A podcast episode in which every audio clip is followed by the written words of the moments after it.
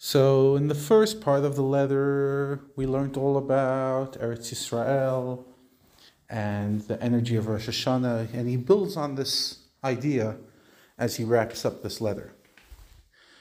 This is the meaning of the above quoted verse Forever are the eyes of Hashem your God on it.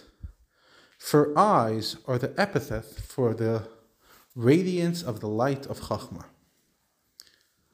That's why the sages are referred to as the eyes of the congregation, for they are full of light of Chachma, and therefore they have the eyes. And this too is the meaning of the teaching Avira de Eretz Yisrael Machkim. The atmosphere of the land of Israel makes one wise, says the Talmud. For the land of Israel too is full of Chachma. As we said, forever the eyes of Hashem upon it, referring to the illumination of Chachma. Now, this radiance, though it is continuous, nevertheless it is not only on one and the same plane and level since the beginning of the world. Rather, every year there's a new superior light. Because the light which was generated and which shone on the Rosh Hashanah the previous year withdraws to its source on the eve of next Rosh Hashanah. This enables us to understand the verse that says from the beginning of the year to the end of the year only. It doesn't say everlastingly because the light that descends on Rosh Hashanah only lasts for one year.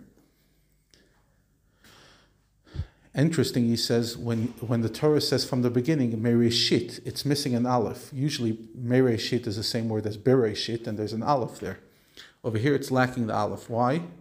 This alludes to the withdrawal of the light, the or, which starts with the letter aleph, which withdraws on the night of Rosh Hashanah. So therefore, Mereshit, from the beginning, there's a, there's a space time until you blow the shofar where there is no light, until after the tkiyot the shofar, when there descends a new and more sublime light that has never yet shone since the beginning of the world, and that comes into the spiritual worlds and this physical world in order to animate the world for the duration of the year.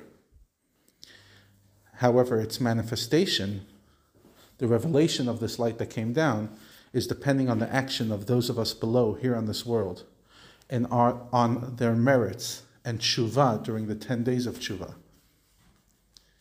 In summary, the divine light coming from Chachma into the spiritual worlds, the world of Atzilut, and then radiate into the land of Israel, increases every year both quantitatively and qualitatively. Similarly, the tzedakah given for the Holy Land should be increased qualitatively and quantitatively.